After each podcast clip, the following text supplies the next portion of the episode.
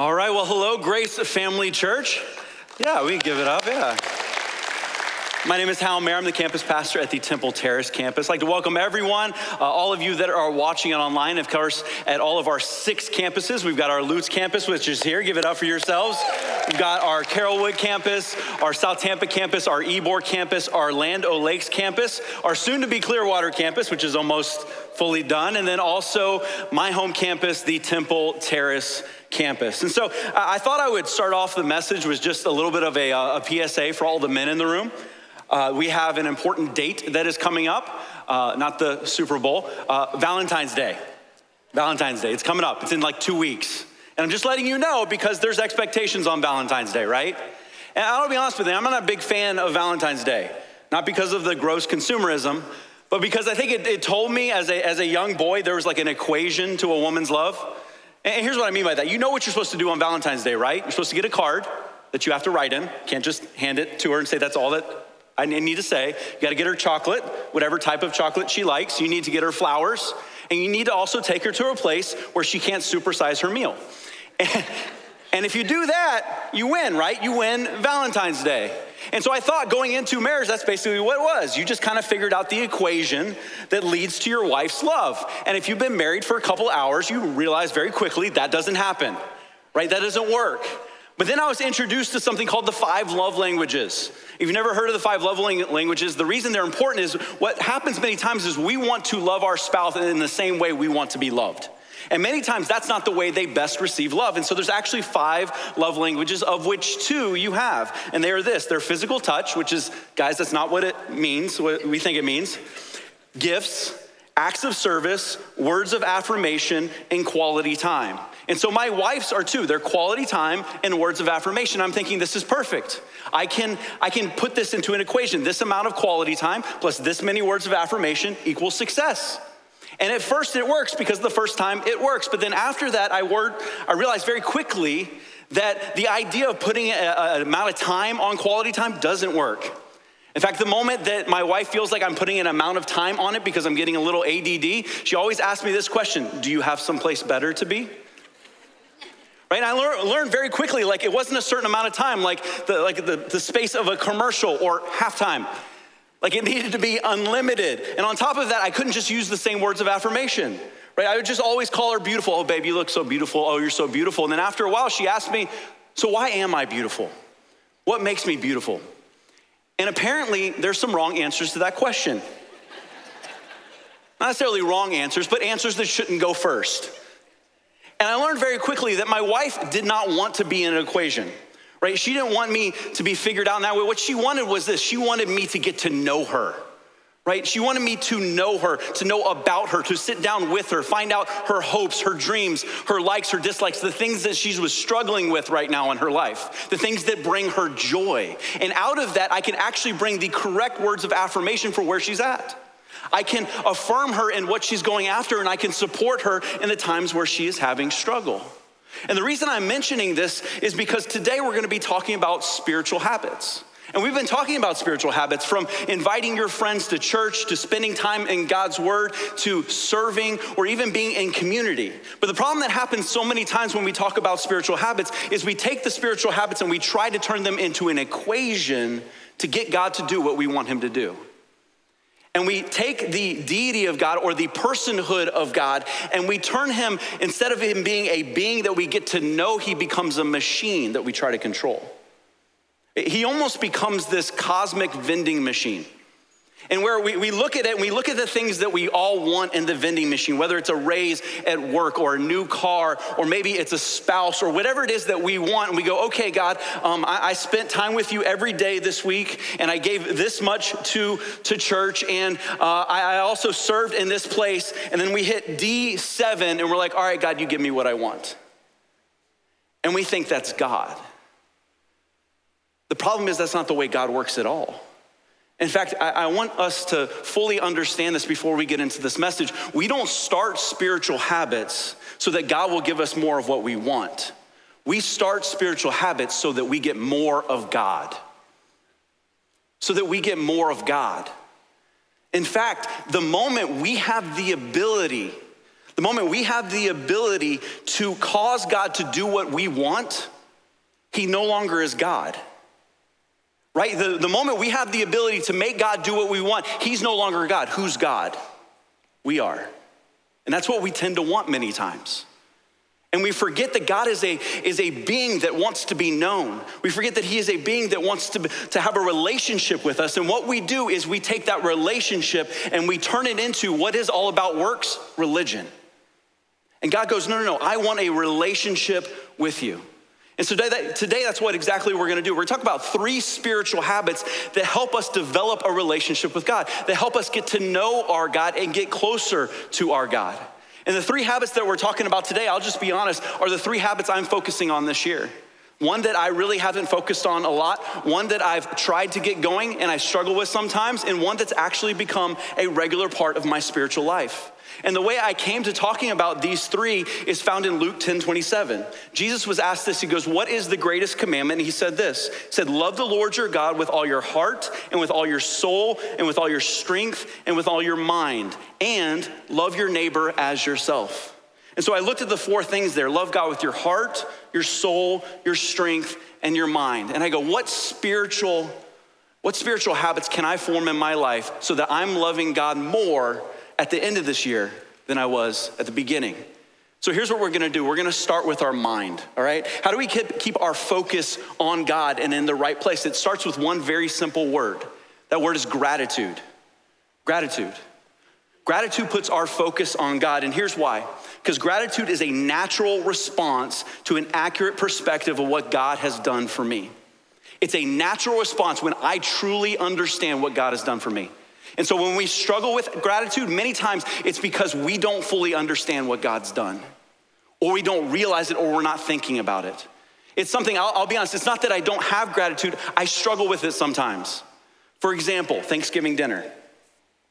First reason why, it's at three for some reason. Why? Why, why, is it like at two or three? Did, is that when the pilgrims had Thanksgiving dinner? I'd love to have an answer on that. And the reason I don't look like that is because when Thanksgiving dinner is at three, I don't get to have lunch.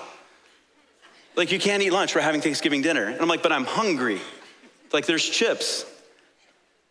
So I have a choice. Do I fill up on chips or do I wait till Thanksgiving dinner? I end up waiting till Thanksgiving dinner and we sit down at the table. And this doesn't always happen, but this happens every couple years. We sit down at the table and somebody who absolutely means well asks this question. They go, hey, let's go around the table and let's, let's just say, what are we thankful for?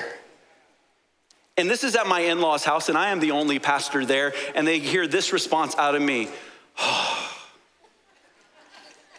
Why? Not because I'm not grateful. It's because I know this. When we go around the circle, many people will be fast. They'll talk about something they're grateful for. But sooner or later, we're gonna get to somebody who has a lot to be grateful for. And they're gonna talk a lot about it. And then they're gonna start crying. And then everybody else is gonna start crying. And I'm just gonna be sitting there because when I'm hungry, I don't have the emotional capacity to feel. I'd love to say that's the only time where I lack being grateful, but it's not true. There's other times, and I want you to understand there's a difference between thankfulness and gratefulness. Thankfulness is what I feel when my wife buys me a Christmas present with our money. It's something I could have done on my own. Gratitude is this, and hear me on this gratitude is a byproduct of something that we can't produce ourselves. It's a byproduct of something we can't produce ourselves. And this is monument. This is monumental in the Christian faith is understanding that what God did for us, what Jesus did for us, we couldn't do for ourselves. Because when we realize we couldn't do it for ourselves, it causes us to trust God for what's next.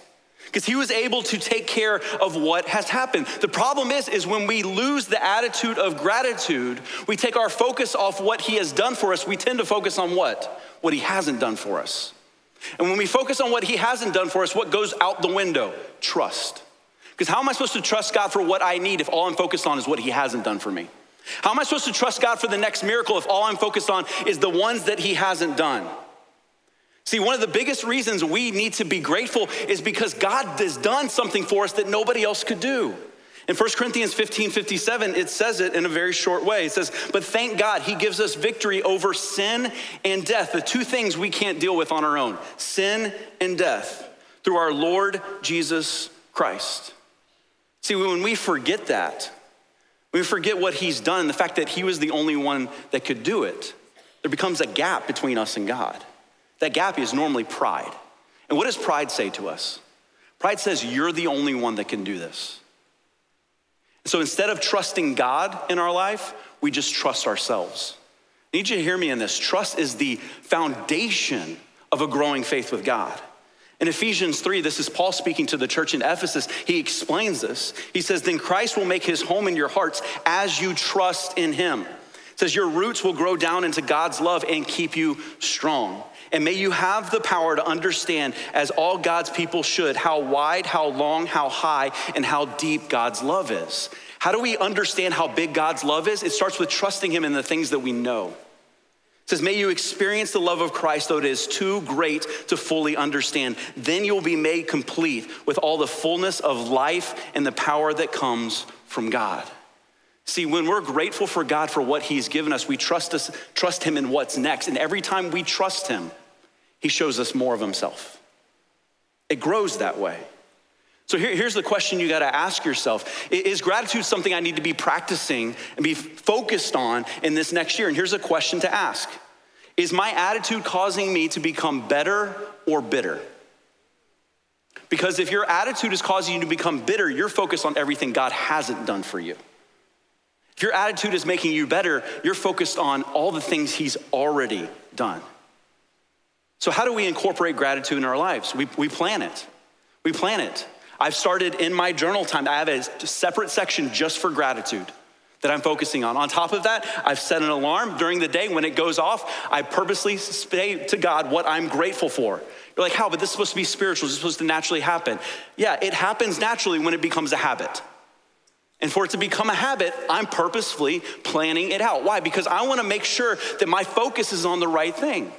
I want to make sure that my mind is focused on the right thing. And here's what's crazy about gratitude. Not only does it keep us focused on God, but there's been several studies that have shown this. Not only does it make you more positive, this is crazy. It actually says people who have high gratitude have stronger immune systems and lower blood pressure. They even sleep better. Which, when you think about it, makes sense because it's people with high levels of gratitude that realize there's somebody bigger than you that loves you, cares for you, sacrifices for you, and is going to take the burdens that only He can bear off your shoulders. See, when we focus on gratitude, it gives us the trust to do the things that God has called us to do. See, and trust is a big deal because the next spiritual habit we're talking about requires a large amount of trust. And here's the spiritual habit taking a Sabbath. Taking a Sabbath. And here's how I want to define the Sabbath trusting God with one day, knowing He will multiply the others. Some of you are sitting there, you're like, but how? Sabbath is about resting. And when we first see Sabbath come on to, to the scene, we actually see God. In the beginning, he, what it, he created the heavens and the earth. He created everything in the first six days. And on the seventh day, what did he do? He rested. Did he need to rest? No. What was he doing? He was letting us know this is important. Not only that, I think we forget sometimes that the Sabbath is actually one of the original Ten Commandments. In Exodus 28, it says, Remember to observe the Sabbath day by keeping it holy. But for some reason, I think it's the one commandment we're okay breaking. Like eh, eh, when, when we talk about, hey, you shouldn't murder, we're like, yeah, that definitely, we shouldn't do that. Don't lie, don't steal, don't cheat. Yeah, we shouldn't do that. Don't covet your neighbor's wife. Absolutely, shouldn't do that. You, should, you shouldn't even, you know, use God's name in vain. We shouldn't do those things. But when it comes to, hey, uh, you should take a day off, we're like, ah, I think one of the main reasons why is because all the other sins there, you see the reverberations immediately, whereas not taking a Sabbath is like a ticking time bomb that we don't see till it's too late. And most of the time when it goes off, we don't realize our original problem was we never rested like God asked us to. See, I don't think the problem with the Sabbath is this is that everybody in this room goes, you know what? I don't need rest. I think all of us would say, we need rest. The problem is this you say this, I don't think I can rest, or I can't rest. Do you know what not taking a day off a week does to you? You're twice as likely to have depression. You're actually, your, your risk of coronary heart issues goes up by 80%.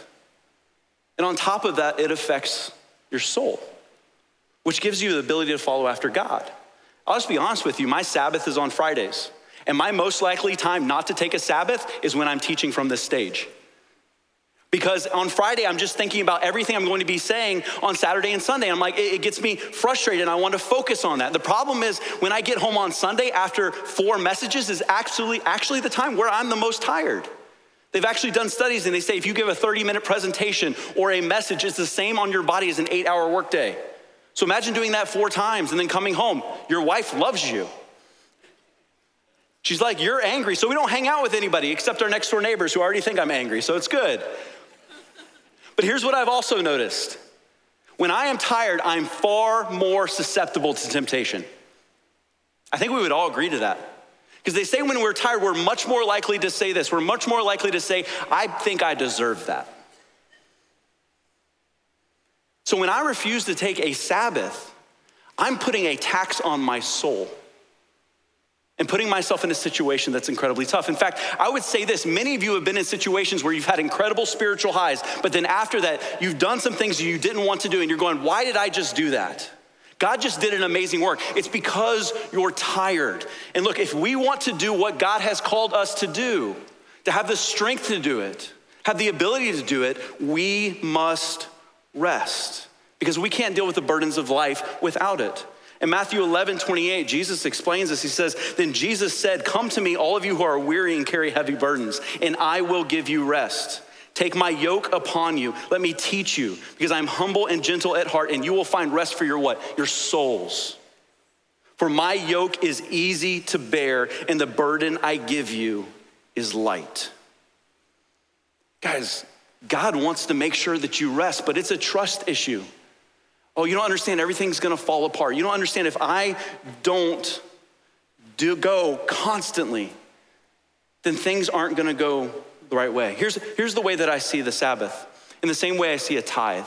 See, as a tithe, we give 10% to God, knowing that He will bless the 90%. As a Sabbath, we give one day to God, knowing that He will bless the other six.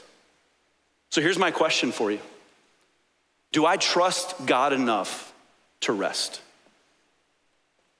Do I trust God enough to rest? And, hear me on this, just in the same way when we talk about giving, we go, hey, if you can't give 10%, start at 1%. Start at whatever you can. In the same way, this is the way I feel about the Sabbath. If you've been going seven days a week, the idea of taking a day off is scary. Find three hours, find four hours, find an afternoon, whatever it may be, and be purposeful in it and have the goal of growing that to where it needs to be. Because I, know for some of you, you're in different areas of life and you have little kids that will not leave you alone. I understand that. You're like, this is impossible. Look, we, we need to be incredibly purposeful in it. And what is a Sabbath? It's not just a time of laziness, it's time with people, it's solitude, it's eating. Guys, sometimes the most spiritual thing you can do is eat and take a nap. No applause for that? Look, this all goes together. See, when we when we focus our mind through gratitude, we have the ability to trust God in areas that we're afraid to trust Him in.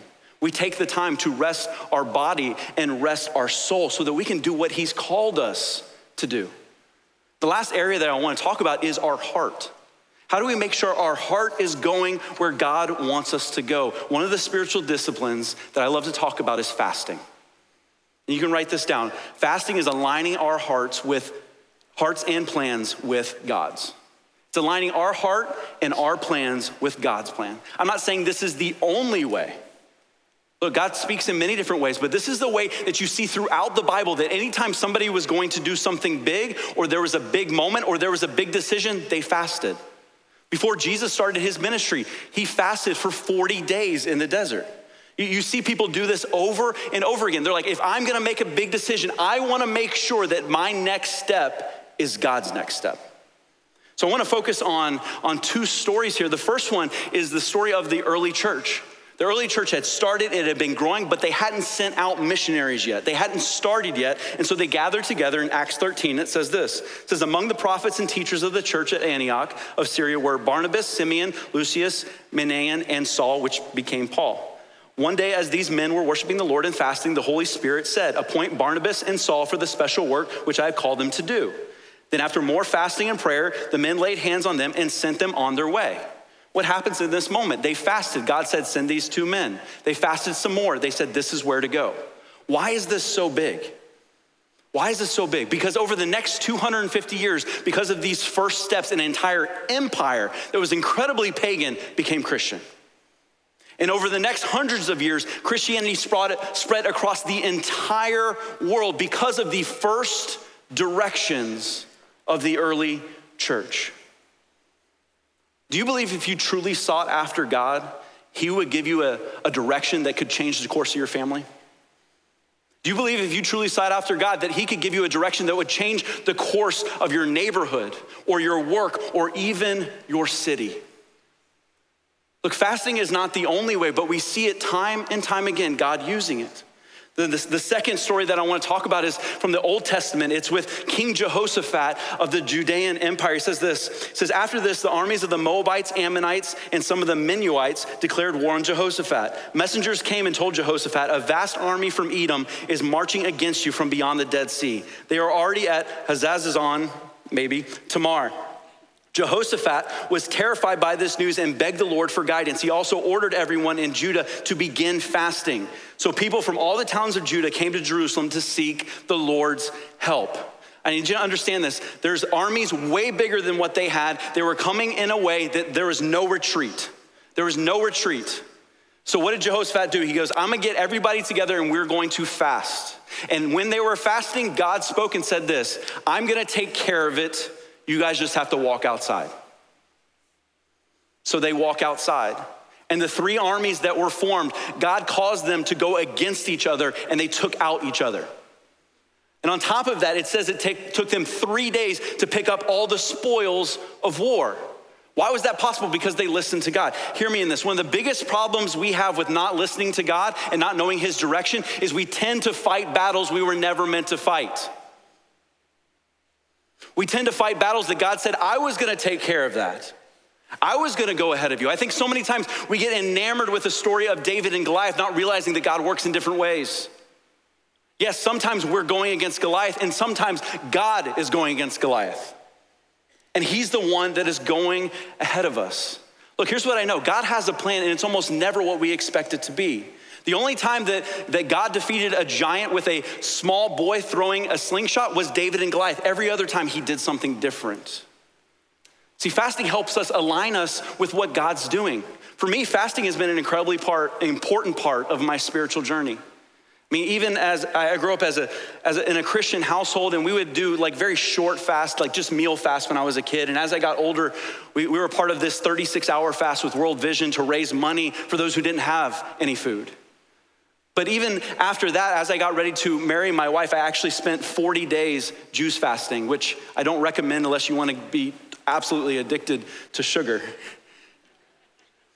But about six years ago is when fasting truly changed my life. About six years ago, in all honesty with you, I had just moved down to the South Tampa campus. I was the youth pastor at the time. I was the associate campus pastor. I was also starting up a ministry called The Exchange, which was our young adult ministry. And I'll be honest with you, I wasn't sure if Grace Family Church was where I needed to be.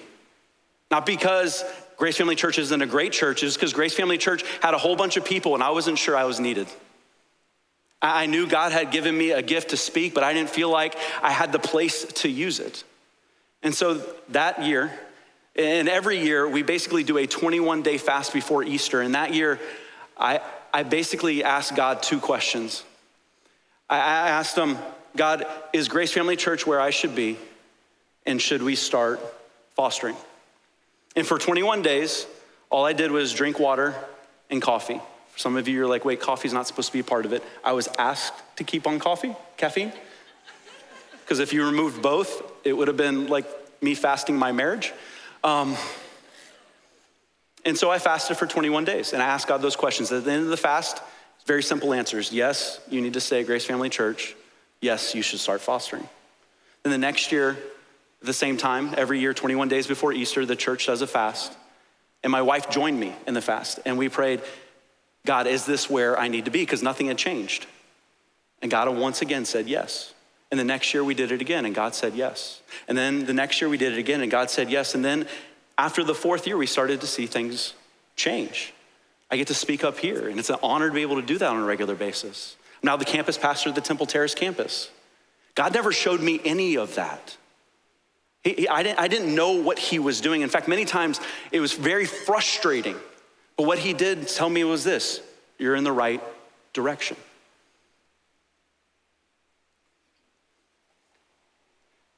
Here's the question for you Do I want to be aligned with God's plan or my own?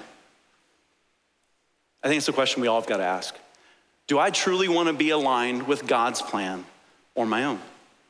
And one of the ways we align with God's plan is through fasting. And if you don't know what fasting is, fasting is most of the time it's giving up something that you crave and in that time, what you would do is when you give up something you crave, every time you crave it or every time you think about it, you'd spend that time in prayer. And when it comes to food, every time you think about food, you would spend that time in prayer. Or every time that you would be eating, you'd spend that time in prayer. And so it's a very focusing time.